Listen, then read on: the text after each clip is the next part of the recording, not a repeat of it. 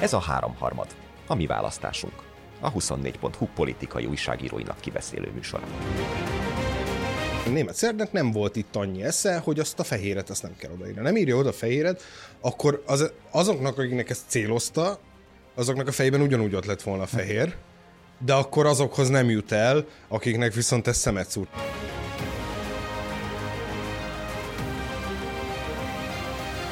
Ez itt a karácsony előtti utolsó három harmad. Ennek ellenére a mikrofonnál se nem Gáspár, se nem Menyér, se nem Boldizsár, hanem József és az ő pajtásai, Zsolt és Gergely Miki. Úgy terveztem, hogy az emelkedett csillagszólós hangulatot kihasználva a sportok legszentebbikével a labdarúgással kezdjük ezt a beszélgetést. Csak hát Orbán Viktor beelőzött, ugyanis megjelent a szerdai kormányinfon, ahol igazi újságírók igazi kérdéseire is felelt, és számunkra, számomra igazak legigazabbik az Nagy Gergely Miki volt. Őt kérdezem most, hogy mivel szót kapott a rendezvényen, hogy milyen, milyen ö, érzésekkel, meg gondolatokkal távoztál a kormány szóvivőiről. Ó, um, Szakmailag, emberileg és sportszakmailag is.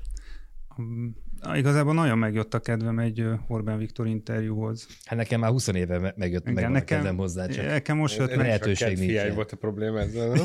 Igen, ez. És neki megjött a kedve vajon? Nem, szerintem neki nem jött meg, de neki ugye hát a tegnapi kormányinfo egyik része arról szólt, hogy miért nem ad interjúkat. És nekem tulajdonképpen... Mondta a BBC kérdésére. Mondta a BBC kérdésére. A, ami ugye úgy hangzott nagyjából, hogy egészen érdekes uh, média értelmezéseket adott elő tegnap a kormányfő, egyrészt a oknyomozó újságírásról szerintem, meg, meg az interjú műfajáról is, ami szerinte úgy néz ki, hogy valahogy úgy fogalmazott, hogy ő Hát, hogy ő nem szereti azokat a szituációkat, ahol a konzultáció lehetősége nem áll fent, tehát, hogy ő így konzultálgatni szeret a, az újságírókkal. Meg a nemzetével. E, és e, igazából a, ugye volt tegnap pár percem kérdezni őt. De, de egy bocs, kicsit... hadd közben igen. még enni, mert szerintem nem ezt mondta. Nem ezt mondta? azt mondta, hogy ő azt nem szereti, hogyha szándékosan revolver újságírói kérdésekre kell válaszolnia, és valaki nem kíváncsi arra a véleményre, amit ő elmond, meg nem kíváncsi arra, hogy ő mit gondol valójában. Ami szerintem azért érdekes, mert ez a műfaj, amit megteremtettek, ez az egész kormányinfos dolog, ez kizárólag a revolver újságírói kérdéseket. A Gergő is ugye készült három halálos kérdéssel, abból, abból egy beütött, és... Nem voltak halálosak ezek? Nagyon jó kérdések voltak, egyébként brilliáns volt a Gergő, mint mindig egyébként. Ugye emlékszem, hogy a tavalyi Orbán, vagy az április utáni Orbáni kormányinfón is volt egy kérdés, amit utána a fél sajtó idézett nagyon sokáig. Most is a hittan és tesi témakör az, az ennek köszönhető jött ki, mert a Gergely egyet többet kérdezett vissza, mint bárki más de szerintem nem ezt mondta, és igazából az, az a rossz ebben az egészben, hogy mi például tökre kíváncsiak lennénk. Ugye pont a Peti két adással ezelőtt beszélt arról, hogy milyen jó lenne tudni, hogy hogyan gondolkodnak, meg hogyan működnek e- ezek az emberek. A, a Dani is beszélt korábban, amikor a német, németekkel ült egy hosszú interjúra az Orbán, és arról beszélt, hogy mit gondol a világról. És most is szerintem a, a legérdekesebb pillanatok ebben az amúgy unalmas kormányinfóban azok azok voltak, amikor ő elkezdte elmondani, hogy egyébként hogy gondolkodik azokról a dolgokról amiket csinál. És például egy interjú az egy ilyen szituációra lenne tökéletes helyzet. Ő eleve azt feltételezi, hogy az Ormáni logika szerint, ha nem az övé az újságíró, akkor valaki másé, Ugye nem, nem ez szerint a logika. A baloldali pártok és a baloldali média ugyanaz, ezért az oda juttatott támogatás és politikai támogatásnak minősül, válaszolta a köztévé kérdésére. Hát ebben minden benne van. Tehát aki is újságíró, ha bármilyen sajtótermék létezik, az valóban tartoznia kell politikailag, mert olyan nincs, hogy soha nem tartozik. De ő miért gondolná másképp, hiszen azzal, amivel ő találkozik, és azzal a médiabirodalommal, amit ő irányít, vagy amire ráhatással van, ott alapvetően ez a követendő példa. Az, hogy valaki, de ugye pont, pont befele gondolkoztam azon, hogy mennyire más az elemző logika, meg a politikus logika egy csomó szituációban, hogy nem tudom, a bármelyikünk szerintem nem lenne képes egyikünk se feladni azt, hogy okos legyen azért, hogy győzzön, és ugye a politikai logika meg teljesen más ebből a szempontból, mert egy csomószor kell hülyének tettetned magad azért, hogy győz, és elég, hogyha te tudod, hogy te tudod, és nem kell másoknak is tudni, és szerintem az újságíró meg elemző logika ezzel tökéletesen szembe megy, hogy az is kell, hogy mások is tudják, hogy te tudod, és nem a... Nem hát ezek vagytok ti, ez, ugye ezen, most nem tudom, van-e hallgató, aki tudja követni Zsoltnak a, a fejtegetését, de pont ezen, ezen vitatkoztunk ezelőtt néhány héttel, hogy itt ebben, például ebben a műsorban nekünk okosnak kell látszódni, vagy, vagy, vagy szórakoztatónak kell lenni. Hát ha igen, akkor én, nagyon szarul csinálj. Hát igen, de hát én, én, én meg nyilván nekem ez könnyen megy, én nem is akarok okosnak látszani, én érdeklődőnek akarok látszani, akit, aki szeretné felfogni, mi, mi zajlik körülötte, és, és nem használok olyan szavakat sem, amikkel az okosságomat be, be lehetne magolni tíz olyan, tíz olyan szót, ami, ami, amit, amit illik állandóan ismételgetni, de ezeket inkább csak iróniával tudom felsorolni, miközben nyilván nekem ez könnyen megy, hiszen nem, nem politológus agyam van, hanem, hanem riporter agyam talán, de most ennyit a saját magamnak a, a felmutatásából, és akkor visszaadnám a szót a Mikinek, akibe, aki ennek a kérdésnek az origójában szerepelne, hogyha nem folytottuk volna. Csak nyugodtan. Hú, uh, ugye, hogy most ott tartottunk, hogy Orbán Viktor miért nem ad interjút, és ezt próbáltuk uh, megfejteni. Bármelyik szállat felvetett, mert igen, annyit dobáltunk itt el Zsoltal, hogy... Igen. Uh, két, két, uh, én, én abba az irányba mentem, hogy egy kicsit úgy uh, hogy megéreztem, hogy pontosan ő miért is nem akar uh, interjút adni. A Zsolt egy csomó szempontot így feldobott, én abból így párat így kiemelnék, és, és így szétszálaznék. Ugye egy, egyrészt mondtad azt, hogy, a, hogy milyen érdekes lenne megtudni ezeket a hát amik, a politika csinálásnak a rejtelmeit, hogy, hogy hogy csinálja Orbán a politikát. Szerintem ez, ez teljesen elképzelhetetlen, hogy erről ő, ő nyilvánosságba beszélne, ugye ez a ez a láthatatlan udvar, ahogy, ahogy a, egyszer nagyon régen még a Géfodor mondta, hogy a, a, a, az Orbáni politikának a lényege, hogy ebben valami, valami láthatatlan ö, térben ö, történik, vagy a, a döntéshozatal, és az, nem, az nem, nem megpillantható, és ugye annak mindig van egy misztériuma, egy kiismerhetetlensége, és ugye az, hogy ő, és ugye ennek a, ez a hatalmi mítosznak, vagy ennek a, a hatalmi aurának ez is a, a része, ez a varázs, és ugye erről ő, ő nyilvánvalóan ellenérdekelt, hogy bármit mondjon. Ami nekem így tegnap a benyomásom lett, az inkább az, hogy hogy a Orbán Viktor azt szereti, ezt, ezt a, ugye, ha ugye uralja a pillanatot, ez is egy ilyen nagy közhely, tehát hogyha ha, ha a, még a kérdéseket is, ha a kérdéseket talán nem is, de a témaköröket legalább kontrollálni tudja, és az ahhoz ilyen nagy, nagy, nagy, nagy előadásokat tud válaszként komponálni, és, és, és ahogy azt, azt éreztem, hogy ő, ő, őt igazából már ezek a nagyon-nagyon nagy metatémák, ilyen világpolitikai tendenciák, konfliktusok, ezek, ezek érdekes, és ezekről szeret beszélni, és amikor ö, talán váratlanul kap egy teljesen hétköznap és egyszerű kérdést, ott van benne egy ilyen, egy ilyen zavarodottság. Ugye én azt, azt szerettem volna megtudni tőle, hogy mit gondol a magyar közoktatás állapotáról. Egyszerűen engem azért érdekelt ez a kérdés, úgy mert hogy már lassan fél éve vannak mindenféle tüntetések, oktatás témában, diákok, tanárok, szülők, és a magyar kormányfő a számára felkínált fórumokon, a Kossuth Rádióban soha nem beszélt sem a, sem a tüntetésekről, sem igazából arról, hogy, hogy neki mi az elképzelése a magyar közoktatásról, hogy annak milyennek kellene lenni, vagy, vagy mi lenne az üdvös, vagy, mi fontos számára? Hát igen. És ezt most és, kibökte neked? És, és, és amikor ezt, ezt tényleg meg, meg egyáltalán, hogy szerintem milyen állapotban van a magyar közoktatás, ezt, ezt meg akartam tudni, és uh, hát ugye először jött egy ilyen hárítás, uh, ugye ebben, ebben a kérdésben nem akart beleállni, akkor nyilván, ha, ha a, a mikrofon nem kapják ki a kezedből, akkor azért nem, nem engeded ennyivel el, és akkor így visszakérdezel, és folyamatosan ilyen, ilyen, ilyen hárításokba ment a kormányfő, így nem, nem akart ebben a kérdésben állást foglalni, és, és egyszerűen hát úgy éreztem, hogy hát ezt, ezt, ezt meg egy kicsit azért még ezt a dolgot masszírozni kéne. Hogy tehát Erre bu- egy interjú egyébként. Bu- bu- bukjon már ki, hogy akkor, és hát nyilván ezt nem szereti. Tehát nem, nem szereti, hogyha ilyen, ilyen, ilyen pontokat felnagyítják. És hát amikor mond, mondtam, hogy akkor mondjon már, ugye akkor egy kicsit máshonnan közelítettem, hogy mondjon már két dolgot, ami szerintem a közoktatásban egy ilyen fontos. A, bér megállapod, a bér megállapodáson kívül. Igen, hogy, hogy ne állandóan a bérekről beszélünk, hanem két dolgot. És akkor e, ebből is megpróbált kicsit kimenni, de aztán mondta, hogy ő valamikor mondott kettőt, és az bekerült, és akkor ugye erre én visszakérdezem, jó, de akkor mi volt az a kettő? Tényleg már ilyen, ilyen, ilyen bujócskát játszottunk, tehát hogy tényleg feltettem egy nagyon egyszerű kérdéseket feltettem, és soha nem kaptam rá választ. És akkor mondta azt a hittant meg a tessit.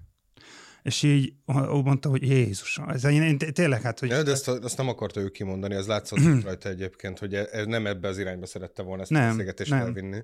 Nem, nem. És, és, és akkor hát ez volt az egyik olyan pont, amikor azt gondoltam, na hát, hogy ezért nem akar ő soha, és nem, szerintem nem is fog már ő interjút adni, mint hivatalban lévő kormányfő olyan újságírónak, aki megkérdezi, hogy nagyon ezt hogy gondolja, meg akkor most pontosan mit akar mondani. És a, tehát nem szereti ezt a helyzetet, amikor egyszerűen visszakérdeznek, hogy akkor fogalmazza már meg pontosan, hogy most mit is ért az alatt, amit mond. Pedig ebben egyébként baromi jó volt. Tehát emlékezünk vissza az ő régi-régi interjúra, amiben nem csak neki kedves helyzetben, hanem tényleg indokoltató kérdésekre is remekül válaszolt, meg akár a parlamentben, akár egyébként régen még itt a 90-es években interjúban is, de Azt most már, most már, amit Miki is mondott, tehát most már ő nagy, nagy, nagy ívekkel van elfoglalva, és lent pedig annak a, a, a nagy tervnek megfelelően kell zajlani az ügyeknek, és akkor időnként be kell áldozni helyzeteket, meg akár, akár félimeditán szektorokat is. Az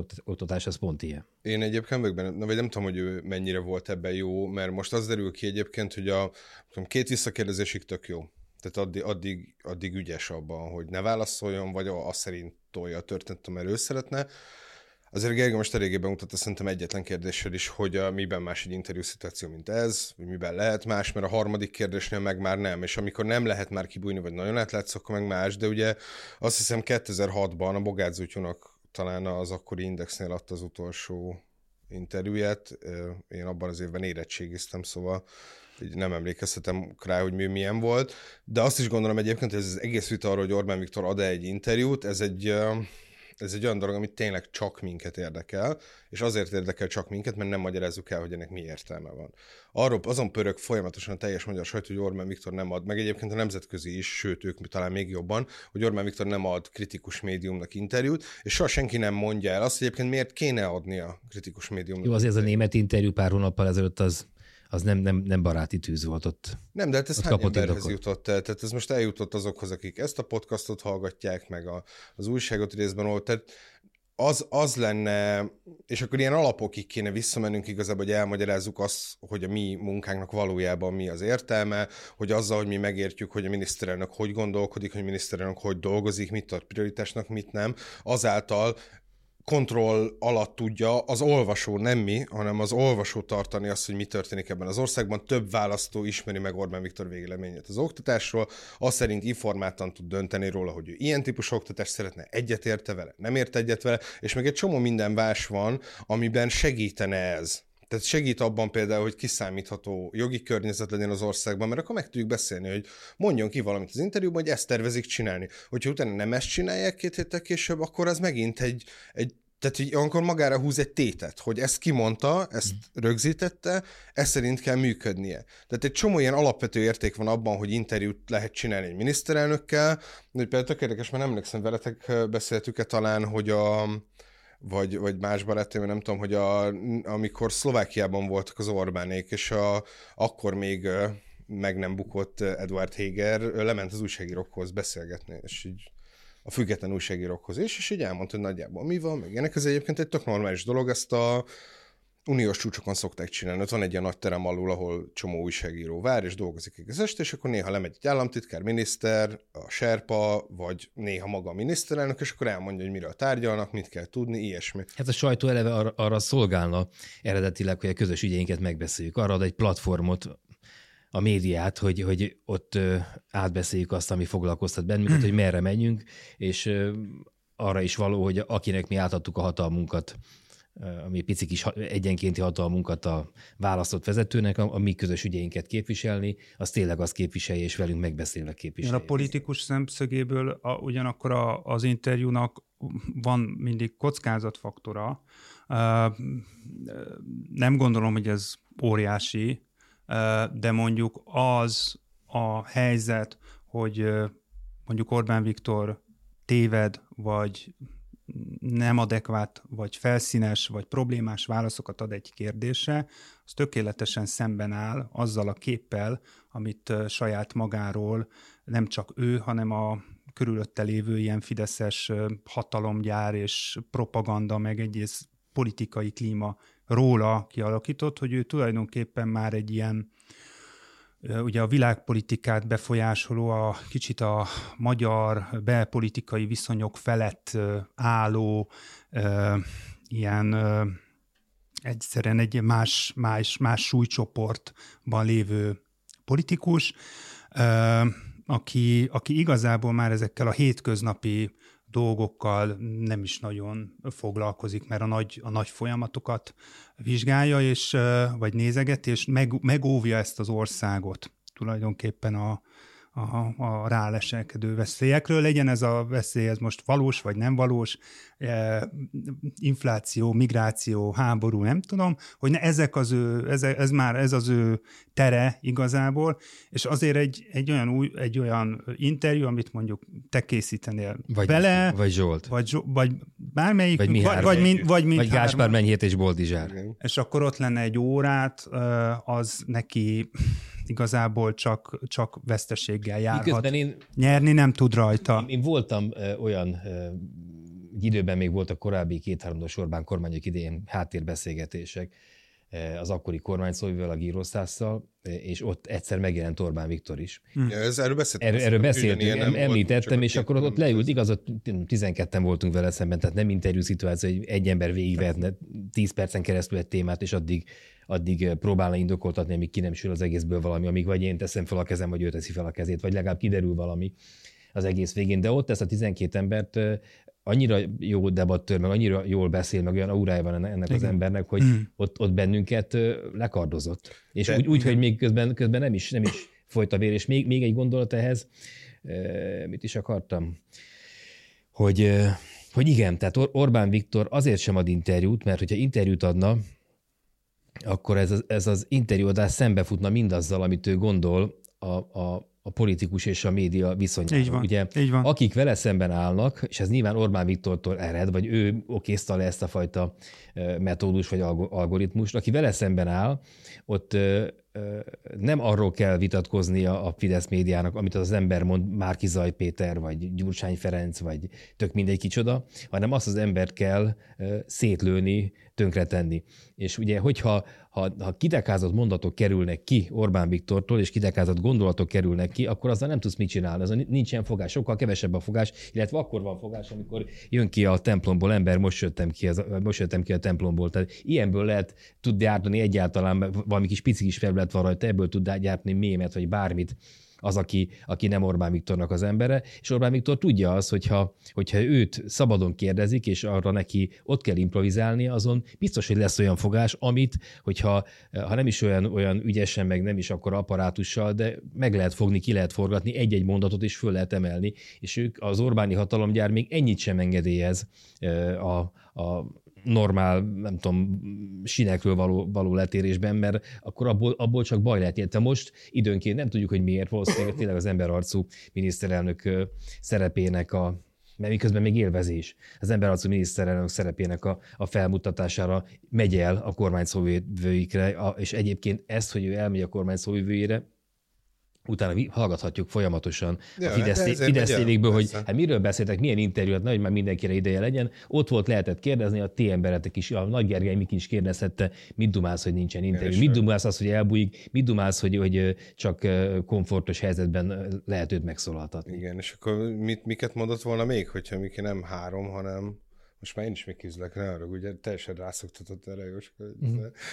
Nem három, hanem tíz halálos kérdéssel készülhet fel adott esetben az Én, én nem, kérd, nem készülök halálos kérdésekkel, ezek teljesen józan paraszti Ez észsel, a, más, a gondolkodás izé, hogy egyszerűen mi, mit gondol a közoktatás? Ha beszélgessünk a közoktatás, igazából kicsit bánom, hogy azt a nem tudom néhány percet tényleg csak nem a közoktatásra szántam, akkor picit beszélgessünk a közoktatásról, vagy akkor egy másik izébe lehetne az egészségügyről egy kicsit beszélni. Szerintem akár még ilyen 5-6 percekben is egészen érdekes dolgok szóval derülnének ki. Most egyetlen mondat, hogy... az alapállásbeli különbség, hogyha mondjuk ha teszem azt a pestisázok, vagy a Hír TV el tudja kapni Márkizai Pétert, vagy Gyurcsány Ferencet, Doblev Klárát, bárkit, akkor azért mennek hogy tök nyilvánvalóan, az egy-két-három kérdés van megírva, hogy lemészárolni ezt a nyomorultat. Én meg azt gondolom rólatok is, meg magamról meg azt állítom, hogy ha Orbán Viktorral, vagy akár Német Szilárddal, vagy bárkivel a Fideszből leülünk beszélgetni, akkor nem lemészárolni akarjuk, hanem megérdeni akarjuk azt, hogy Persze. mi történik, illetve amiről mi azt gondoljuk, hogy sunyiság történik, hogy más mondanak, mint amit csinálnak, ott pedig ezt szeretnénk felmutatni, nem, nem a lemészárlás szándékával érkezünk oda, nem, az, nem, nem azért megyünk oda, hogy Soros, Soros György megölte volna az anyját, ugye, Vona Gábor buzi, ugye, és így tovább, hanem érdekel minket az, ami ebben az országban, a mi adóforintjainkból és az általunk odaadott voksokból képződik Egy a hatalom, hatalom ma, Mielőtt, a, a, a, amit a Zsolt, a, a, Zsolt, a Zsolt, Zsolt megszól, csak tényleg a, tegnap ebbe az oktatási ügyben én szerintem az kiderült, hogy a magyar kormányfőnek hát nagyon releváns és adekvát gondolata 2022-ben a magyar közoktatásról egyszerűen nincsen. Vagy nem mondja el? Egyébként nem csak erről nincs, és ez egy másik kérdésre, de a saját ízlésem szerint már, már szinte bántóan keveset beszéltem az elmúlt tíz percben, úgyhogy most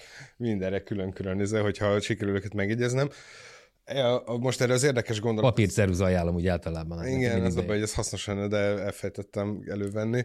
A, hogy az is kiderült, hogy a munkáról sincs egyébként. Tehát ez tök érdekes, hogy a, pont a Fabian Tamás kérdésére kezdett el azt hiszem arról, ami arról szólt, hogy akkor az ő édesanyja is gyógypedagógus, és hogy mi a vélemény arról, hogy gyógypedagógus. Mit tudnám? Nem, ez a 444, a Haszán. Ez a Haszán volt? Igen, a 444. Jó, bocsánat. Akkor uh, hogy, hogy az ő édesanyja is gyógypedagógus, mit tud tanácsolni, ugye ez azért érdekes, hogy gyógypedagógusoknál gyakorlatilag a sztrájk lehetőséget azt úgy szüntették meg, hogy a sztrájk alatt nyújtandó kötelező szolgáltatás az pontosan ugyanaz, mint a sztrájk nélkül amúgy nyújtandó szolgáltatás, ha jól emlékszem, akkor nagyjából ez van.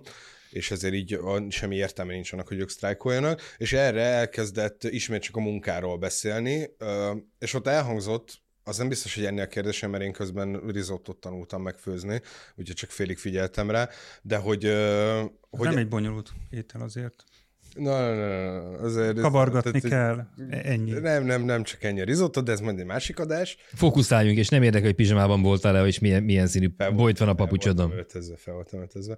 És a, az, hogy, hogy, azt mondta, megint csak erre, valamire válaszként, hogy ő, neki nem volt még olyan munkanap, amikor 10 óránál kevesebbet dolgozott volna. És megint csak kiderült, hogy a munkáról is nagyjából ugyanazt gondolja Orbán, mint az oktatásról, hogy ilyen 19. századi fogalmakban gondolkodik, hogy munka az az, bemész, időben mérhető, tehát a munka teljesítményed, az egy időben mérhető dolog, és úgy képzeli el az ipart, meg mindenki mást, amin Magyarországon GDP-t előállít, hogy valaki oda megy, vagy egy ilyen nagy gépet uh, működtet, kallantyukkal, meg mindennel, vagy pedig megfog valamit nehezet, és arra visz és lerakja. És Szabad nagyjából... Fel, Pint, Pintér Sándor által ezen a zárt körű pedagógusok, pedagógusokkal történt minisztériumi megbeszélésen mondta azt, amin kiakadta a paja, hogy hogy én egy hétvégén többet dolgozom, mint ők. Hétvégén egy nap alatt többet dolgozom, mint egy tanár. Ja, ja, hát, Tehát igen. ezt gondolják a, és a tanárokról, meg a munkáról. Igen, de és ugye ez a, tehát pont ez az, hogy ez az, amiben, és itt is akkor el kell mondani szépen, hogy az, hogy mennyi dolgozik valaki, az igazából egy tök fals mérőszám, mert ugye valójában termelékenységben kellene ezt mérni, amiben mi nem kifejezetten jól állunk, nagy termelékenysége jellemzően azoknak az iparoknak van, magas hozzáadott értékű iparok, Magyarország nem erre van beállva, hanem összeszerelőiparra és mezőgazdaságra nagy részben, és a tőlünk nyugatabbra fekvő országokban pedig kevesebbet kell dolgozni, nagyobb termelékenységgel, és abból több pénz lesz. És jellemzően azok a kreatív szakmák, amiket az Orbánik lenéznek, vagy nem vesznek feltétlenül munkaszámba, azoknak van a legnagyobb hozzáadott értéke. A legnagyobb hozzáadott értéke azoknak általában a bizonyos szempontból szellemi munkáknak van. Vagy pedig ezeknek a, az ilyen szak szakértői munkáknak. Ez nyilván egy ilyen brutálisan leesi, leegyszerűsített ilyen gazdasági üzem, most amit felvázolok, de ez így van. Japánnak egyébként például az az egyik legnagyobb problémája, hogy ők ugyanígy gondolkodnak a munkáról, hiába nagyon fejlett társadalom, nagyon sokat dolgoznak nagyon alacsony termelékenységgel, sokkal alacsonyabban, mint mondjuk a németek, és ezért nem tudnak elő, előrelépni egy előregedő társadalomban. Meg hát a tanár sem akkor dolgozik csak, amikor ben van az órán és felírja a táblára uh, Igen. gyöngybetűkkel az alt, meg az itt, meg az út, hanem dolgozik, amikor felkészül, dolgozik, amikor dogát javít, dolgozik, amikor, amikor ügyel, dolgozik, amikor a szülőket kell telefonál esténként. Nekem a csádban van pár pedagógus, azért az, az nagyjából normálisnak mondható, pláne mondjuk egy alsós tanítónál, hogy egy héten kétszer-háromszor azért még este tízkor ott ül a, a, a papírok fölött, de időnként egy héten háromszor, négyszer is. Tehát, hogy tök fals, amit az oktatásról gondolnak, és, és közel kéne valaki, aki ért is hozzá esetleg, és olyan szava legyen, hogy arra hallgatnak is. Ezt tegyük hozzá az új belépők kedvéért, hogy mind tanárok vagytok egyébként. Ezt nem biztos, hogy voltunk, voltunk, voltatok aztán, valaha aztán egykor. A másik, ezt a kormányinfos műfajt pontosan azért szeretik, mert utána el lehet mondani azt. Tehát nem valódi interjú helyzet, sokkal kontrolláltabb, mint bármi más lenne. Lehet még abban is szerkeszteni, hogy milyen minőségű kérdéseket hozol el. Tehát, hogy ki kérdezhet, ki kezd, Uh, mikor, meddig van nálad a mikrofon? Meddig van nálad a mikrofon? Mikor hozod be a kormány médiát? Összekevered-e a valódi kérdéseket föltevő újságírókat a, a valahol fejben máshol lévő kevésbé valódi kérdéseket föltevő újságírókkal? Ez egy tök jó kontrollálható szituáció, viszont el lehet utána mondani, hogy hát ott állt három órát, meg most két órát az Orbán, ad, ad interjút. Mi az, hogy nem ad interjút? Tehát ez nekik egy tök hasznos szituáció, és még egyébként az is hasznos benne, általában ez a gulyás használja iszonyú jól, hogy, hogy ha kérdezel tőle valami szakpolitikai ezet, ami a Pintére vonatkozik, akkor azt mondja, hogy hát ez Pintér Sándornak kéne, aki ugye az életben nem válaszol új, újságíró kérdésre, sose fogott megjelenni.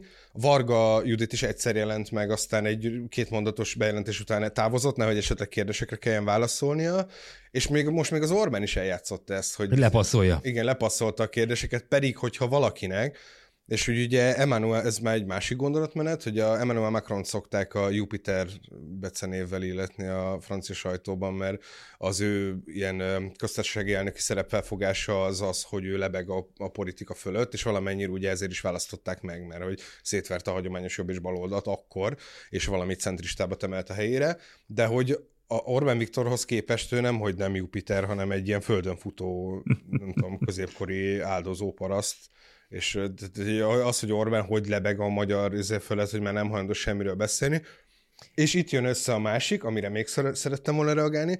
Volt a Tölgyesi Péternek egy... Aztán befejeztem. Esküszöm, ezt akartam mondani. Ezt akartam Igen. mondani. Tölgyesi azt mondta, és akkor mond, mond, hogyha nem erre gondolt, és az lenne az igazán, hogyha nem erre gondoltál volna. Tölgyesi ugye arról beszélt a partizános interjúban, hogy minden döntés Orbán Viktor, minden lényeges döntés Orbán Viktorhoz, talán tanárkérdésről, Orbán tanárbéremelésről, minden Viktor Orbán minden kérdés Orbán Viktornál dől, dől, dől el, és még Szijjártó Péter és Matolcsi György és sok fontos ember sincs beavatva a végén a döntésekben, nem hogy a, nem hogy a holdudvar, vagy pláne a holdudvaron kívüli világ. Ezt akartad mondani? Ö, nem, nem ezt akartam mondani, de ez is Prima. jó példa, mert ehhez kapcsolódva akarok mondani, és akkor mindjárt engedem, hogy te beszélj tovább, Gergő, ígérem. De azt akartam mondani ebből, hogy szerintem egyébként a Tölgyesi az Orbánnak a szerepét belpolitikában tök jól látja, viszont azt, hogy külpolitikában hogyan mozog, azt ott eléggé el volt tévedve ebben. És egyébként... Ott azt mondja, hogy megkerülhetetlen szereplővé vált, és tízszer annyit, tízszer annyit szerepel a sajtó említésekben Nyugat-Európában, mint a mondjuk Hollandia miniszterelnöke, nagyjából Olaszország miniszterelnöke, ugye jól, jól igen, igen. Olaszország miniszterelnökének a, a szintjén van, ami ugye Olaszországnak a gazdasága az mondjuk akkora, mint Oroszország gazdasága, meg a lélekszáma is segítsetek? 70-80 millió? Igen. Nem, nincs annyi 60, egyébként. 60, 60 és 70 között van, a, ha ugye Igen, és de... jól emlékszem, az EU 5. legerősebb gazdaság, valami ilyesmi. Tehát tölgyesítő és erősen megemeli Orbán Viktort. Ö, viszont ö, Péter azért is gondolja ezt, és itt kimaradt egy logikai bakugrás egyébként, a megkerülhetetlen Kimaradt a bakugrás. Igazatok van. Igazatok Hibát vétettél, Zsolt, Hibát igen. Vétettem. Ezt majd a Tölgyes akkor egy partizán interjúban elmondhatja visszautalva erre, uh, hogy ő kihagyja azt a logikai következő lépést, hogy akkor mitől lenne attól, hogy szerepel a sajtóban ő megkerülhetetlen szereplő. Ugye a Tölgyesinek a mostani kutatói munkája az nagyrészt uh, archív uh, sajtó követi, ebből dolgozik most, a legutóbbi emlékeim szerint, és ez érthető. Olvas mindent. Igen, de hogy most konkrétan ez a munkája, hogy archív, uh, archív sajtótermékeket kutat. A, ezt nem tudtam. Pontosan nem emlékszem, de volt talán egy interjú vele, nem tudom, hogy, a, nem tudom, hogy hol. Na, de... hát nekünk is adott, a Cseri, akkor, Pet, Cseri Péternek is adott igen, erről tudom már, hogy hol volt kötetről, kötetéről. Bocsánatot kérek Cseri Petitől utólag is, hogy ezt elfelejtettem. Igen, na szóval, hogy nálunk beszélt erről. Uh, Szalai Máténak volt nálunk egy tök jó cikke, aki egy szuper külpolitikai elemző, arról, hogy a kisországok hogyan tudják képviselni ezt a különutas politikát a világban, és hogy azzal feltétlenül, ezt most nem a parafrazálni akarom, egyrészt rég olvastam, másrészt meg mindenki olvassa magának, ez most más már a saját gondolatmenetem, tehát azzal, hogy te, téged sokat emlegetnek, azzal nem feltétlenül érsz el az országnak valamit. Azzal magadnak érsz el, valamilyen fokú mozgásteret, amit tudsz használni a politikában, viszont egy csomószor vissza is üt. Tehát az, hogy külföldön Orbán Viktort gyakorlatilag egy ilyen modernkori Hitler hasonlatként emlegetik, ami egy csomószor így van, az nyilván van egy teljesen fals dolog, és nagyon durván vissza is üt. Viszont erre... Technikáját a... tekintve, igen. Hát új technikáját, ugye, ugye zárójel tőlem politikai technikáját tekintve, ugye azt mondja, hogy az Európai Unió, mondja tölgyes, és ebben gondolom minden, mindannyian egyetértünk, bár összesen nincs annyi sejtünk, mint neki, eh, hogy eh, az Európai Unió a kezdetektől a kompromisszumokra épült. Tehát picikét rázza mindenki a segét, kicsikét egymásnak mennek, én, úgy, én úgy, úgy csinálnak, akkor még ráadásul még ebben sem, akkor Zsoltnak még több a sejtje van. Tehát rázza mindenki a seg, segít, egymásnak mennek csattannak, és akkor a végén úgyis mindenki, már az elején mindenki a kompromisszumra játszik, Orbán Viktor pedig mióta a politikai szintére lépett, azóta folyamatosan csak és kizárólag konfliktusban érzi jól magát, és konfliktus gerjeszt, és a konfliktus megoldásából szedi ki saját maga számára a politikai ami, ami persze nem igaz, mert elmondja Zsolt. Legvégén. Tehát minden szituációban kompromisszumot köt a legvégén. Orbán. Pontosan lehet tudni, hogy minden egyes nagy vitánál, 7 éves költségvetés vétójánál, most is ez volt, végén kompromisszum születik. Pont idefele hallgattam meg egyébként kicsit késve a múlt heti beszélgetést, amiben a euról beszélgettetek a, a Danival, hogy ki nyert, és ez az elmélet, ez engem, tehát hogy érted, hol kompromisszum az, hogy befagyasztottak egy csomó pénzt Magyarország számára. Hol, hol, hol, tehát, hogy hogy győztes valójában ebben Orbán Viktor, hogyha szűken értelmezik a politikai csatározást, akkor az utolsó vitarendező csatát, igen, azt valamennyire megnyerte. Nem vettek el minden pénzt. Hát, hát, Korábban elképzelhetetlen dolgok. Száz egység helyett ötvenet befagyasztanak. De befagyasztották, be, tehát nem, a száz az egységből ötvenet befagyasztottak. Tehát a, a száz egység befagyasztása az kérdéses sem volt korábban. Hogyha fél évvel ezelőtt beszélünk, vissza sok emberrel beszélgettem erről, akik még, még ismerik is nagyon jól az EU működését, senki nem hitte el, hogy ezt a pénzt be fogják fogyasztani. Senki nem hitte el. Tehát most úgy néz ki, valakit hallottam azt a hasonlatot, hogy elme ez a korábbi pénzennek a felér, és közben pedig egész vásárolni, de közben pedig ott van mellett egy biztonsági őr minden egyes lépésednél. Tehát nagyjából ez, ez volt most a kompromisszum. Durván, igen, csak hogy akkor, akkor jó ez a hasonlat, hogyha azt mondod, hogy a biztonsági őr az egy nagyon durva szakjogász, aki mindent jogi ízekkel ír le, hogy te akkor ezt a tejfölt megveheted de most, vagy milyen módon fizetheted ki a tejfölt, akkor igen, nyilván ez csomó mindenben igazatok volt. Tegnap izében szerintem abban, hogy ebben bármilyen szempontból az Orbán kormány nyert volna, abban nem. És a kompromisszum, hogy derül ki, hogy európai szinten Orbán Viktor tud úgy politizálni, hogy az nem egy zéró összegű játék, hanem kompromisszumra játszik, koalíciókat épít, koalíciók ellen. És ez az, ami a magyar politikában nem létezik. Viszont tudja ezt is, de hogy az a kérdés, hogy azzal, hogy ő megkerül, tehát hogy visszautalok a tölgyesére, az, hogy ő megkerülhetetlen politikai szereplő lett. A megkerülhetetlen alatt én azt értem, hogy mindenki ismeri a nevét. Mindenki tudja, hogy ki ez az Orbán Viktor. Azzal előrébb jut-e Orbán Viktor, és előrébb jut-e Magyarország? Szerintem az utóbbira a válasz az egy egyértelmű nem. Az Orbán azt is mondta, ha jól emlékszem tegnap, és ezt a tölgyes is mondta, nézzük meg, mi van Szlovákiában, ami nagyon hozzánk... Káosz. Káosz. Ott káoszi trend. A szlovákok euróval fizetnek, alacsonyabb inflációval, most az utóbbi időben egy picit kisebb, de egyébként a semmiből hozzánk felzárkózott gazdasági növekedés. 16% infláció, emlékeim szerint itt meg ugye 22-23. Igen, és ami ugye a maginfláció, azt hiszem, amiről beszélünk, de én ezekben ugye számokkal nagyon rossz vagyok. Tehát nem a, a normál infláció. Uh, és ugye az élelmiszerinfláció az még durvább nálunk, hamarosan megnézzük, a függ, szabad benzinárak is hogy alakulnak. Kérdés most, hogy Szlovákiában jobb élni, vagy Magyarországon. Tehát, hogy melyik a káosz vezetette egyébként az, á, az átlagember életmódjának a nagyobb növekedéséhez, vagy az a fajta politikai stabilitás, amit Magyarországon az Orbán, Orbán kormány jelent. Ez, ez szerintem egy kérdés. Magyarország bármit nyerte azzal, hogy Orbán Viktornak ennyire ismert arca van. A másik meg, hogy Orbán Viktor bármit nyerte vele.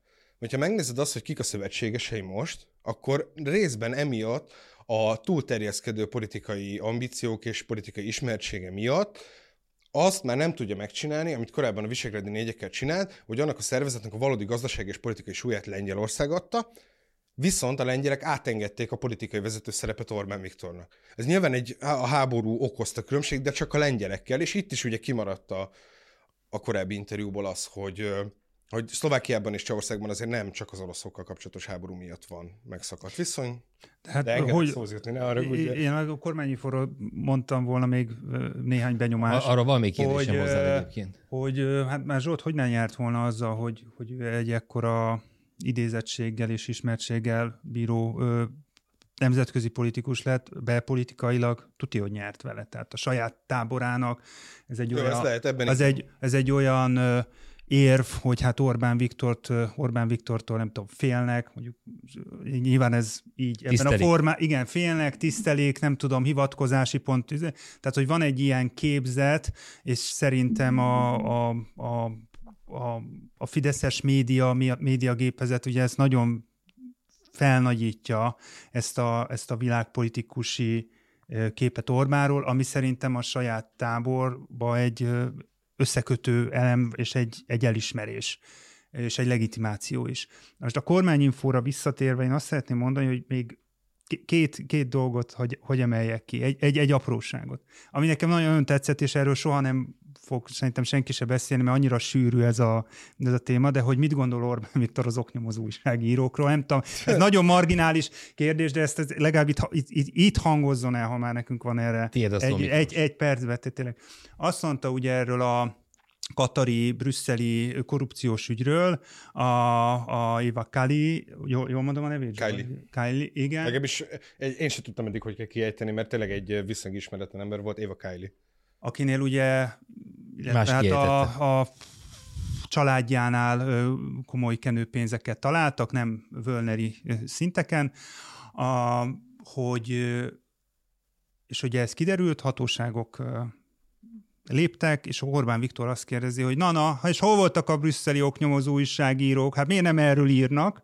Te, és hogy itt egy pillanatra így megdermettem, hogy, hogy, hogy ez egyfele nyilván egy ilyen kis tüske, vagy egy ilyen kis utalás, kis, kis finom provokáció, vagy kis szúrás a, a, a folyamatosan a, a Fideszes, vagy a, a, a neres korrupcióról író hazai és nemzetközi sajtónak, de hogy azért mégis elárul valamit, hogy, hogy, hogy Orbán Viktor, vagy elárulhat, ha ezt komolyan gondolja, hogy mit gondol a, az újságírásról. Tehát, hogy, hogy ugye ez tipikusan az az eset, amit, amit nem oknyomozó újságírók tudnak el. Tehát a, a, a, valahol egy politikus egy kofferben kap egy millió eurót, és azt hazaviszi, beteszi az ágy alá, azzal nagyon újságírónak dolga nincsen, hiszen ö, ö, nem, nincs nagyon mit felderíteni, hiszen az egy, az egy nagyon behatárolt érben játszódó történet.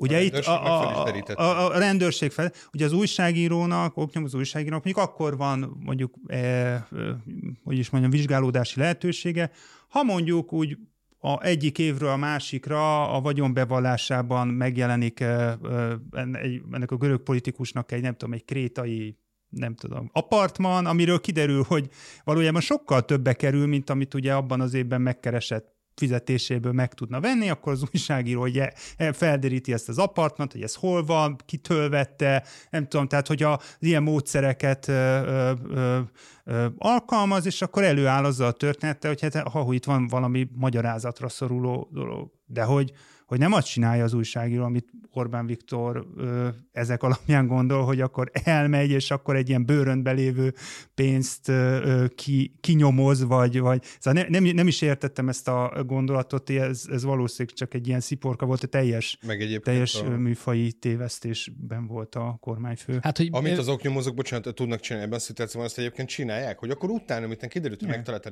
a pénzt, végignézik az összes szavazási listát, hogy szavaztak, ki szavazott, miket mondott, ki találkozott vele, ilyesmi, ez a... Hát fel, fel, nem, nem, nem szólt ez másról, és nyilván ez üzen a, a Fidesz beszélői fejének is, nem Igen. hogyha neki külön így üzenie kéne, és nem oldanák meg, meg házon belül is különböző csatornákon. Ez arról szól, hogy hát minket baszogattok Mészáros Lőrince, hagyjatok már minket. Mondja ott, ott van, nézd meg a, az alelnök, akiből persze van 20 valamennyi Zsolt. Biztos.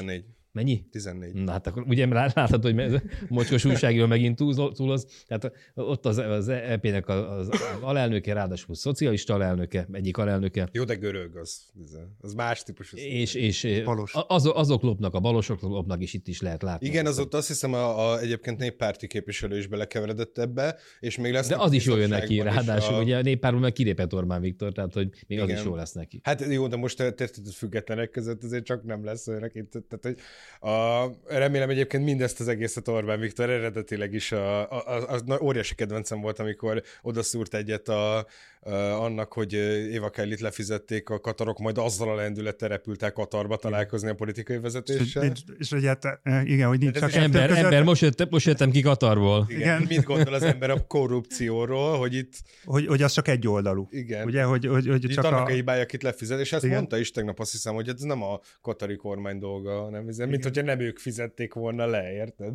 Hát nyilván úgy látja egyébként, hogy így működik maga a rendszer, ilyen a politika, ez, ez, ez benne van, időnként vannak volnerek és vannak völnerek, és időként vannak katarok itt és katarok ott, és hogyha azon kell ügyeskedni a politikának, hogy a mi völnerünket, a mi volnerünket és a mi katarunkat ne, ne, ne derítse ki senki, és hogyha a másik ki van derítve, akkor fel lehessen mutatni, hogy ha, ha, ti mekkora balfaszok vagytok, és akkor... És akkor erre rá, rávarok még egy, egy, egy benyomásomat a tegnapi kormányinfóról, hogy még az volt, az volt nagyon feltűnő, nekem ott már nem tudom, a 80. perc után, hogy és ugye ez is egy közhely, csak szerintem tegnap nagyon, nagyon látható volt, hogy Orbán Viktor igazából semmiért nem vállal felelősséget, semmi, tehát hogyha valami rossz dolog történik, vagy valami rossz konstrukció alakult ki ebben az országban, ráadásul az ő kormánya alatt, az sem ő ö, fogadta el, vagy találta ki, hanem akkor ráfogja a pedagógus Igen. szakszervezetekre. Ha rossz a gazdasági teljesítmény, akkor, akkor inkább előveszi a jegybankelnököt, ugye a szankciós politikát, a állandóságot, szóval ilyen ö, európai infláció, tehát hogy mindig megy a, megy a más a mutatás, ami szerintem egy érthető politikai eszköz, hiszen nem mondhatja azt, hogy jó van gyerekek, a inflációból 5%-ot el, el, elviszek én, a, a többi a, az, az az én hívám, mert abban a pillanatban lenne politikailag neki vége. Csak hogy... Én soha nem hazudtam, mondta Orbán Viktor. Vége lenne ettől egyébként? Szerintem nem. Most Én nem. azt gondolom, hogy ő azt gondolja, hogy ettől vége ő van. Igen, de szerintem nem lenne. Nem Tehát, tudom. De, de igen, de nem, ten, nem, ten, nem tenne jót. Ugye mindig az, az Orbán rendszerben mindig is maximalizálás van. Minden csatát meg de kell nyerni, de hogy konszolidáció segít. Szerintem de, de ő nem az. Hát szerintem ő, nem, ő nem hisz a konszolidációban. Hát, az a gyengeség jelének de, tartja. De szerintem hisz. Én pont, pont ez az, hogy a tegnapi kormányinfo az egy sokkal józanabb hangvételű dolog volt. Kedves volt egyébként egy csomószor a kommunikációjában. Az is, hogy kikérdezhettek, hogy kiket engedtek be eleve, az is szerintem egy konszolidált dolog volt, és az utóbbi időben a gazdaságban is egy csomószor mutatkoznak a konszolidáció jegyei, visszalépnek olyan lépésektől, amik nem működtek. Tehát ugye az, hogy ez egy tanulékony rendszer, ami sok esetben a tanulási folyamat itt a konszolidációt jelenti, hogy visszalépnek valami extrémtől, az szerintem egy létező dolog, még hogyha nyilvánvalóan a rendszer politikai logikája az nem is ez, hanem az, amit ti mondtok, hogy, hogy profit max, vagy hogy szavazat maximalizálás és egyebek. Na de azért tegyük hozzá, hogy akit be kell áldozni, ezt beáldozzák gondol, gondolkodás nélkül, lásd a, a kirúgott tanárok. Tehát, hogy ez, ez is egy póz, ez is nyilván egy, egy, egy kidekázott vagy kigrammozott politikai tett, hogy magán a hangnemem változtat Orbán Viktor. Persze, de én igazából ezt mondtam pont, hogy szerintem a konszolidáció az bizonyos esetekben hozhat. És erre gondoltam akkor is, amikor egy elismeri, hogy jó, hát ez 5% az árstop kivezetjük, bocs. Hm. tévedtünk. Volt egy... És azzal lehet, hogy a, bocs, lehet, hogy a bázis szavazókat nem tudja megszólítani, viszont lehet, hogy azokat, akik racionálisabban gondolkodnak, és szerintük ez a kormány így megment, azokat lehet, hogy vissza tudja hozni. Ez csak feltételezés, nyilván én elég rossz vagyok ebben a típusú politikai logikában. Még, még mindig ennek a szóvivői műfajnak, vagy kormányszóvivői tájékoztatón való kérdezés kétszer tudsz visszakérdezni legfeljebb technikának a, a hátulütő, hogy próbálta Orbán Viktorból, próbálta Orbán Viktorból kihúzni egy, egy olyan választ, amit később nyilván lehet, lehet idézni. Ugye amikor azt kérdezted, hogy a 2022-es elvonások és megszorítások után terveznek-e újabb adókat bevezetni 2023-ban. Mm-hmm kétszer, kétszer is megkerült a választ. Ugye az a, az a kivágható mondat nem hangzott el, hogy, hogy 2023-ban jövőre nem lesznek új adók, és nem lesznek új, új megszorítások, hanem elmondta, hogy idén sem voltak meg, tehát mindenhonnan megkerült, azért ez... És a végén azt mondta, hogy más világegyetemben élünk. Igen, ne, igen. Nekem, ami nyilvánvalóan ami, nem, nem így van, csak másról beszélünk. De, de ráadásul még igaz is, mert a te világegyetemedben az volt, hogy egyenes kérdés, egyenes választ szeretnék erre kapni. Tök egyértelmű.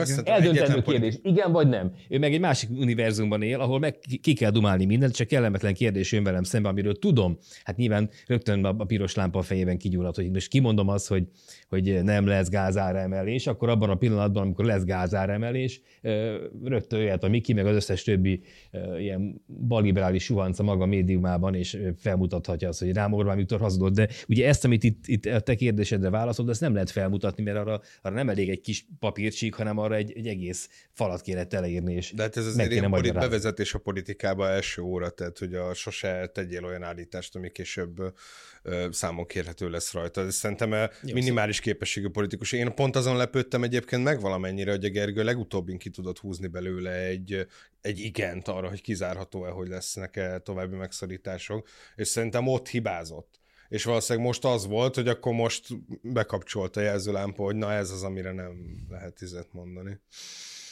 Elengedhetjük a kormány szóvivőit? Engedjük. Most már hár, van három, négy, van, van, van még téma, de ha ezen akartok még rugózni, akkor ö, szívesen is még nagyjából a harmadik sornál tartok itt a, az erre szolgáló A4-es papírom. Négy órás lesz Tíz, Tízes bet, betűtípus és normál, normál sor, sortáv, de Fú, és még azt is akartam, hogy megkérdezem a Zsoltot, hogy ha ő egyet kérdezhetne Orbán Viktortól, akkor mi lenne az, az egy darab kérdés? Fú, én annyira örülök, hogy erre a Gergő ment el egyébként. Egyszer voltam szomorú. Én egy kérdést írtam fel ekkora. Ez lenne az egy darab kérdés. De, be, be, de olvasd föl, olvasd föl, Jóska, hogy te mit... Csak hogy bele-bele kapok, hogy hogy ön mit tenne, ha most épp ellenzékben lenne, és ekközben a balos kormánytól, a kormányról a következők derülnének ki, és ezt eztán felsoroltam három pontot, hogy egyik a, a, a Volner, mind, Volner, Völner, Völner, nek a két-három millió forintjai, a másik az a jegybanka elnöknek az állításai a magyar gazdaságról, a harmadik pedig a, a hát ezt pofátlan módon behoznám az ereszhez, és ezt nagyon szépen felépítettem. Szóval hogy ebben, az, ebben az esetben ön mit, ön mit tenne, és ellenzéki vezetőként indokoltnak tartaná a kormány lemondását, és ön szerint megismétlődnének-e az olyan utcai zavargások, amilyenekkel 2006-ban szembesültünk, és ön támogatna netán kezdeményezni hasonló, vagy akár durvább attakokat. Kérdezni Orbán Viktortól, hogyha majd esetleg elintézhetem. Azt, valami, azt, valami, valami... Én azt gondolom, hogy valami olyasmit válaszolna erre, hogy hát hogy de szerencsére nincs ez a helyzet, és ő a valósággal de vissza is De volt is, is akkor... egy erre hasonlító kérdés, amikor hogy a Gyurcsány Ferenc ezt mondta volna. Ő, Igen, hogy ez a beszélgetés nem valósult meg. Akkor azt mondta, hogy Igen. Ez, hát ez a beszélgetés nem valósult meg. Na, de egy interjúban... Én, én egyébként Katarról kérdeztem volna valószínűleg, de már csak azért is, mert ugye ez ilyen EU-s bolondulások miatt ez a, ez a rész érdekelt, hogy akkor az hogy lehet, hogy... Na, akkor én viszont Katarral folytatom ebbe a pici idő ami még hátra van nekünk, hogyha megengeditek, és ugye ha már a, a három, mai háromharmad elején feldobtam azt, hogy úgy terveztem, hogy a csillagszorú hangulatot kihasználva a sportok legszebbikével, legszentebbikével a labdarúgással folytatjuk. Ugye múlt héten zárult a labdarúgó világbajnokság Katarban, egészen egészen elképesztő döntővel. Ez, ezt majd az ittszerben megbeszéljük, vagy megbeszélték a, a kánok a kisék. De rám külön rám is szólt a Peti, hogy talán fociról ne okoskodjak, úgyhogy... Ja, de itt most, a, ezt most éppen, éppen ezért a, a, a labdakezelés és esernyő cseleket. De nézted a döntőt. Többi, Persze, iszonyú jó volt. Nézd. A többi, most látom egyébként, hogy tegnap a Bitának a, a narancssárga zokniát kifogásoltam, vagy a minap egy három harmadban, Zsolt pedig narancssárga színű óraszíjjal viríti. De hát, na, na, nagyon jó ez az óraszíj. Na jó, bocsánat, most már tényleg szétestem itt az év végére. Szóval, hogy Ugye ennek a világbajnokságnak volt az egyik... Jóskának a narancssárga a vörös posztó. Idegesebb is lett tőle. szóval, hogy sokan szorítottunk itt maradva itt az ilyen klerikális hasonlatoknál a foci pápájának, Lionel Messinek, hogy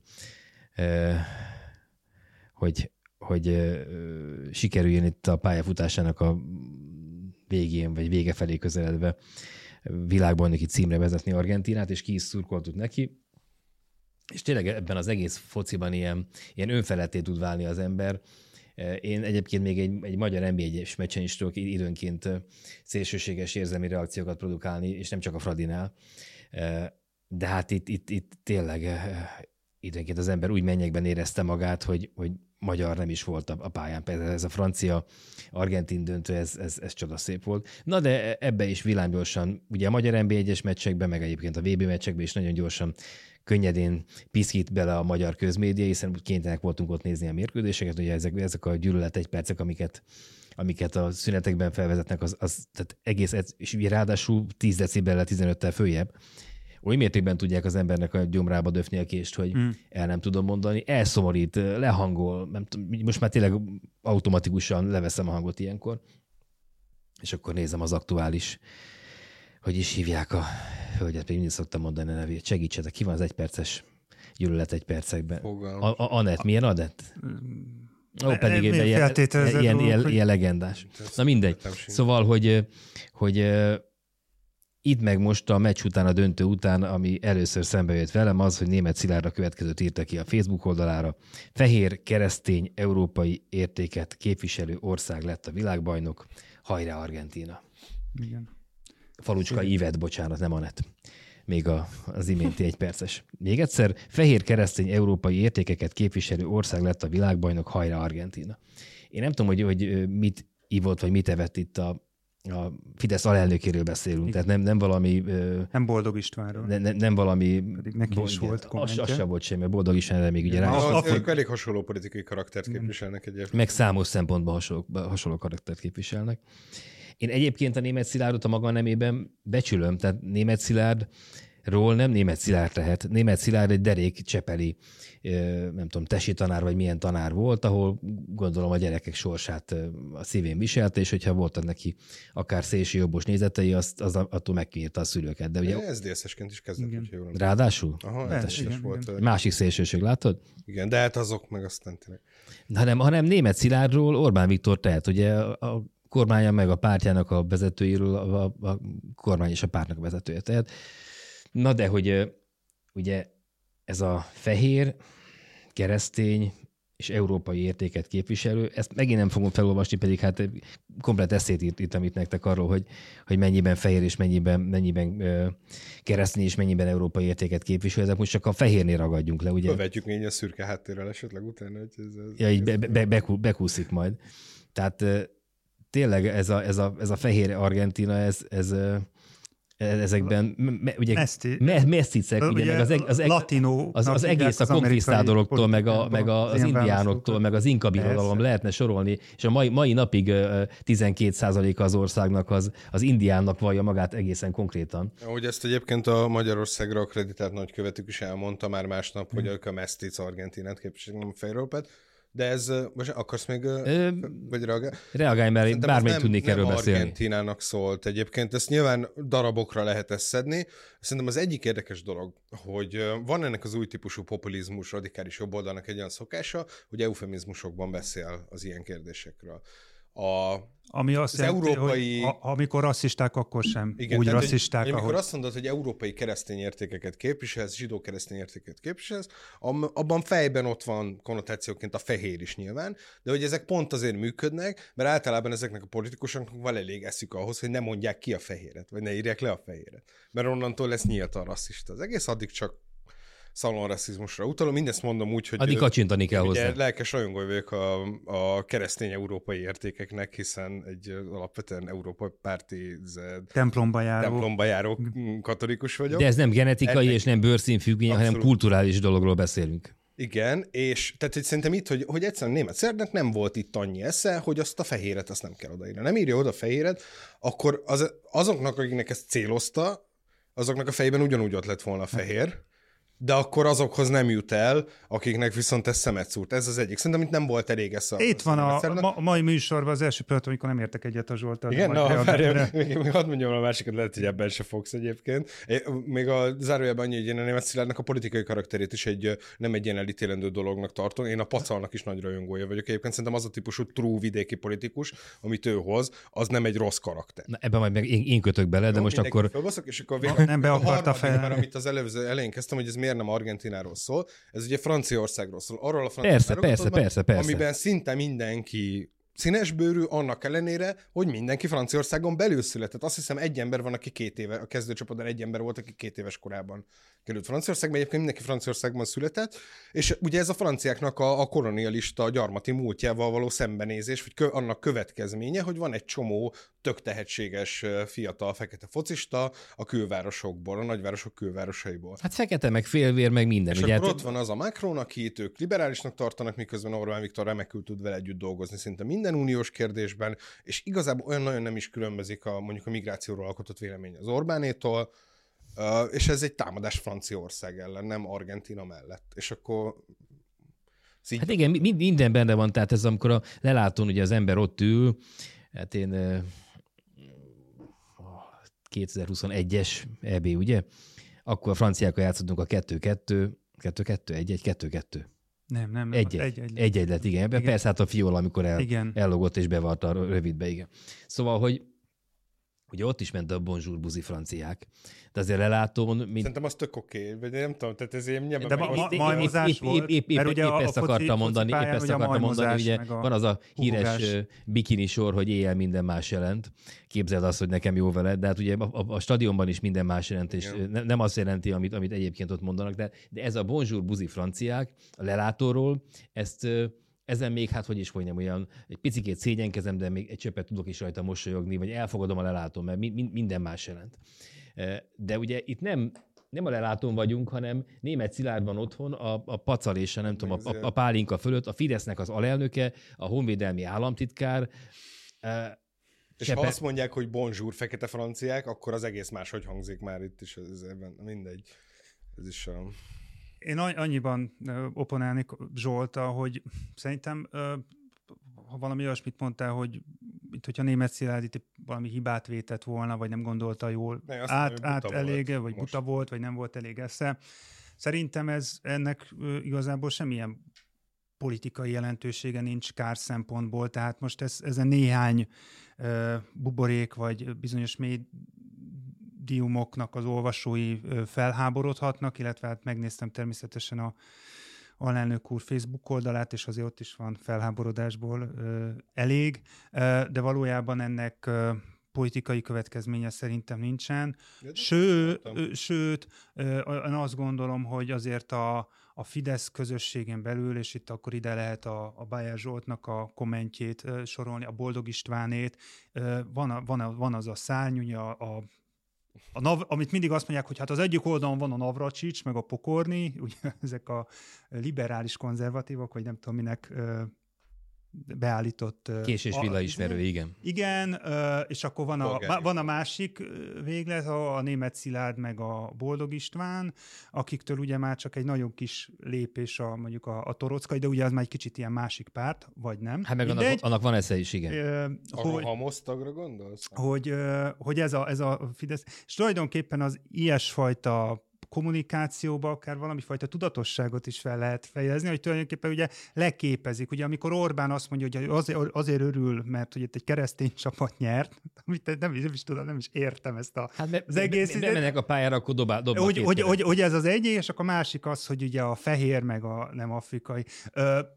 Suhan, suhan azt akarom mondani, hogy igazából szerintem ez két dolog miatt érdekes, vagy nekem két tanulsággal szolgált. Az egyik az, hogy hát német Szilárdnak ugye itt a, egyszerűen a történelmi tényekhez való kapcsolata ebben a posztban azért kijött, hogy nem, nem annyira szoros, tehát hogy itt ugye nagyjából egyik szó sem stimmelt a, a valósággal. Hát mint ugye, a Fideszben általában a valóság uh, felszámolása. De hol van Csepeltől Argentina? Egyrészt, de hogy azért a másik azért... Steakhouse biztos a, van valahol a Csepelen, azért, ahol azért lehet, mégiscsak arról van szó, hogy ez a rasszizmusnak egy, egy ilyen újabb formája, amikor ugye nem, nem majmozunk, meg nem négerezünk, hanem, hanem ezt egy szofisztikáltabb módon írjuk körbe, mert hogy az a nyelv, ami egyébként ezt megengedi magának, az ugye a, a neonácik, vagy a tényleg a nagyon szélső jobboldaliaknak nyelve, amitől a Fidesz még mindig távol áll, és amikor német Szilárd esetében elmegy mondjuk a falig ebben a kérdésben, ez az, amit a Fideszen belül még, még így meg lehet engedni, ugye, de hát ugye ez a, ez, az, ez is Amerikából jött, ez a, ez a fehér felsőbbrendűség, vagy a amerikai, vagy ez a jobboldali identitáspolitikából, hogy egyszerűen az van, hogy német Szilárd néz egy foci meccset, és akkor tényleg ez hogy jön össze a magyar válogatottal, a, a, a Viniciusszal, vagy a, vagy a, vagy a Négóval. Tehát te, teljes, tehát ezért mondom, hogy ez nem is, nem, nem hogy nem logikus, de nem is de tényszerű. Mondta, Orbán Viktor is Igen, igen.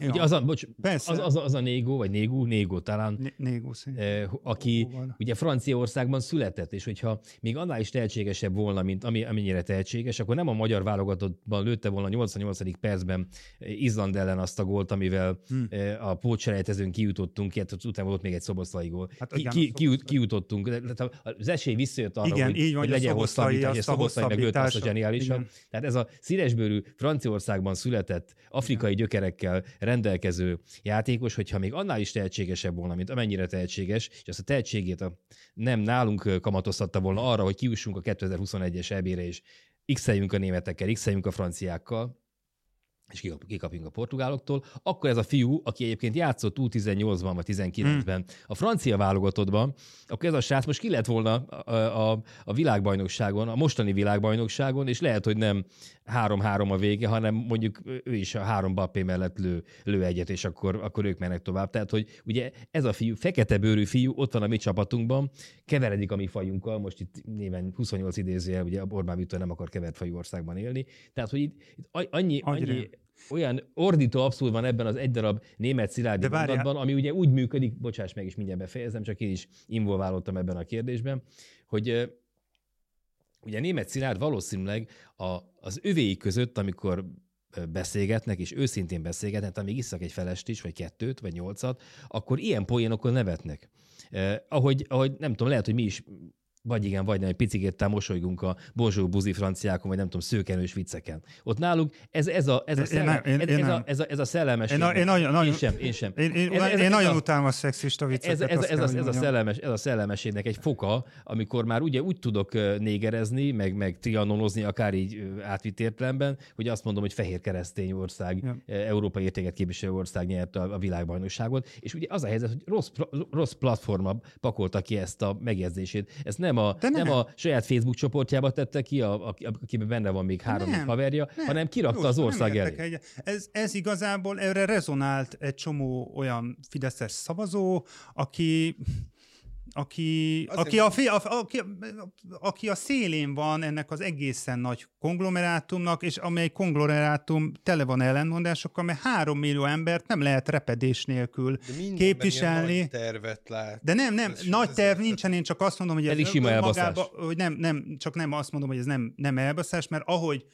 német Sziliárd van, és ö, autentikusan létezik és lélegzik, az a Fidesz közösségen belül valami fajta rezonanciát vál, és nem kell saját magát cenzúrázni. Nem, nincs szüksége arra, hogy, ö, hogy ezeket a szavakat így megválogassa, mert azt azért tudja, hogy a néger, tehát hogy négerezni nem lehet. Én csak azt akartam mondani, hogy egyetlen ha, egy... fehérezni miért lehet? Ha, ha. Hát ugye ez a, ez a modern, vagy ez a, ez a 21. századi politika, vagy a jobboldali dolgokból következik, messze menő egy dolog van, ha német Szilárd, és szerintem Bájer Zsolt, meg egy csomó, csomó figura Magyarországon uh, lát egy csapatot, amelyben fehérek vannak, és lát egyet, amelyben uh, vannak színesbőrű játékosok, ez őket elkezdi zavarni, és ez a poszt csak erről Akkor szól. nézzenek, rá, nézzenek, nézzenek rá a Fradira, az én Fradira nézzenek rá. Hát mi a Fradi ellen hányszor mondják el, hogy hát jó, jó, de hát azért miért nincs benne, hát azért nincs benne már magyar, na. És akkor ezt mondják. De, e, és ezt, a, ezt a Fideszben senki nem mondja. De hát én, én, én állandóan ezt hallom az országban, hogyha a Fradiról van szó, hogy hát hány magyar van benne. Ez, ez ja, de várjál, bocs, a, a hány magyar, meg a, meg a fehér-fekete, az, az, az két külön sztori. A hány magyar az arról szól, Igen, hogy miért van elcseszve Magyarország az utánpótlás nevelés, miközben az akadémia rendszerbe önti 2010 Igen, óta de úgy van, a lóvét. Hogy, hogy el, azt mondják, hogy hát ott vannak a nem tudom, a szerbek, meg a nem tudom, és hát még ott vannak a, a fekák is. Hát, hogy ott az, az már vég. Figyelj, szerintem ez a, ez a Fradi Nincs? tábornak is a leges-leges legszéle, ahol ilyen hangokat lehet. Ha én is néha, amikor ugye jövök ki a stadionból, akkor elmegyek a béközepesek hmm. mellett, egy-egy ilyet hallok. Egészen furcsa ilyen inkonzisztenciák vannak a fejekben ezek. Amire nyilván a német szirád rájul, de szerintem egyébként ezért őt lecseszik a, a, a cégen belül, hogy, hogy ilyen hülyeséget írt ki a, nem. De milyen csodálatos ez a rendszer, nem? Hogy még azt is nagy tervként bele lehet látni, hogyha német Szilárd buta és rasszista volt egy pillanatra, akkor is elgondolkozol rajta, hogy nem lehet ezt az Orbán így rakta össze. De nem, nem csak Legyen az, egy Navracsics is, meg a másik Nem, nem, az biztos, hogy így az össze van rakva, de azt mondom, hogy ez önmagában nem baj, hogy ez, ez így kijött, mert nincs semmiféle kárt nem okoz, és valaki meg a táboron belül egyet is ért vele, én csak ennyit mondok. Jó van. Adjuk abba hagyjuk abba, pedig olyan jókat írtam fel még a német szilárdra, ilyeneket, hogy Nas, Nas Napóleon, meg Nutella Nábob, meg Somlói stratéga, meg Abált admirális, meg Pacar Pandur, Csülök Sziszi, Vérzsír virtuóz, meg koleszterin ketrec harcos, meg mindenféle ilyeneket. Kihagytad, nem? A, mi volt? A tiéd a rántosztójai, azt erősnek találta, meg a, meg a és ezer röhög deszemét. Meg a Csülök Horti volt a másik, amit a, a Zsolti... Valamint ebben. a Gömbös Gyula. igen, igen, igen. De ugye ez már mind-mind ilyen erőteljes és felvállalt utánlövés volna ugye a Bödösnek az, az Or- Orbán, Orbán paródiájára, Orja Ördög Szóval, hogy akkor, de hát mégiscsak karácsony van, akkor ilyen, ilyen, ilyen csúnyán fogunk elköszönni, tehát akkor ilyen csúnyán köszönünk el, ez van. Ja, lesz egy szép hát dolog még, az még... elköszönés végén úgyis. Igen, mi is. Mi lesz? De várj, ezt kívánjunk boldog karácsonyt. Igen, boldog karácsonyt. Addig nem találkozunk, mert... Igen, és igen. Jós, jó, Jóska mindenkinek. És, és békés, ja, persze, persze, én most már tudom, mire, mire utalsz. De hát egy, ez, ezzel együtt bármennyire is felháborodtunk német szilárdon, azért német szilárdot is szeretjük a magunk módján meg bármennyire is felhábortunk az első témánkon, ugye az volt, hogy... Mikor volt az már? Míg a Nagy Gergely Mikit is szeretjük, aki ott volt a, a kormány szóvivőim, és Orbán Viktor is szeretjük, és nagyon élvezzük az ő összes fellépését. Na szóval akkor ez volt a háromharmad karácsonyi adása, idén még egyszer jelentkezünk, mégpedig december 30-án egy komplett évértékelővel, és akkor még egy szolgálati hír. Január 12-én közönség előtt veszük fel a háromharmadot, mégpedig a Budapesti Háromholó Kulturális Központban, ahová várjuk legagilisebb hallgatóinkat. A részvétel pénzben nem kerül, csupán előzetes regisztrációra van szükség hozzá, amit a 24.hu per 3 harmad oldalon lehet megtenni, míg el nem fogynak a helyek, és a legfontosabb, áldott karácsony kívánunk mindannyiuknak, aranyat tömért, tömént mirhát, de leginkább az, hogy szeressék egymást, és amit mi ugye oly sokszor kondicionáltunk a háromharmad stúdiójából, már az, hogy szeressék egymást.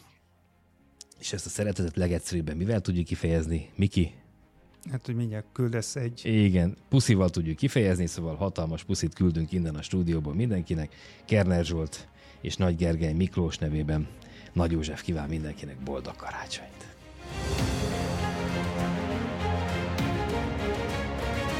Ez a háromharmad, a mi választásunk, a 24.hu politikai újságíróinak kibeszélő műsora.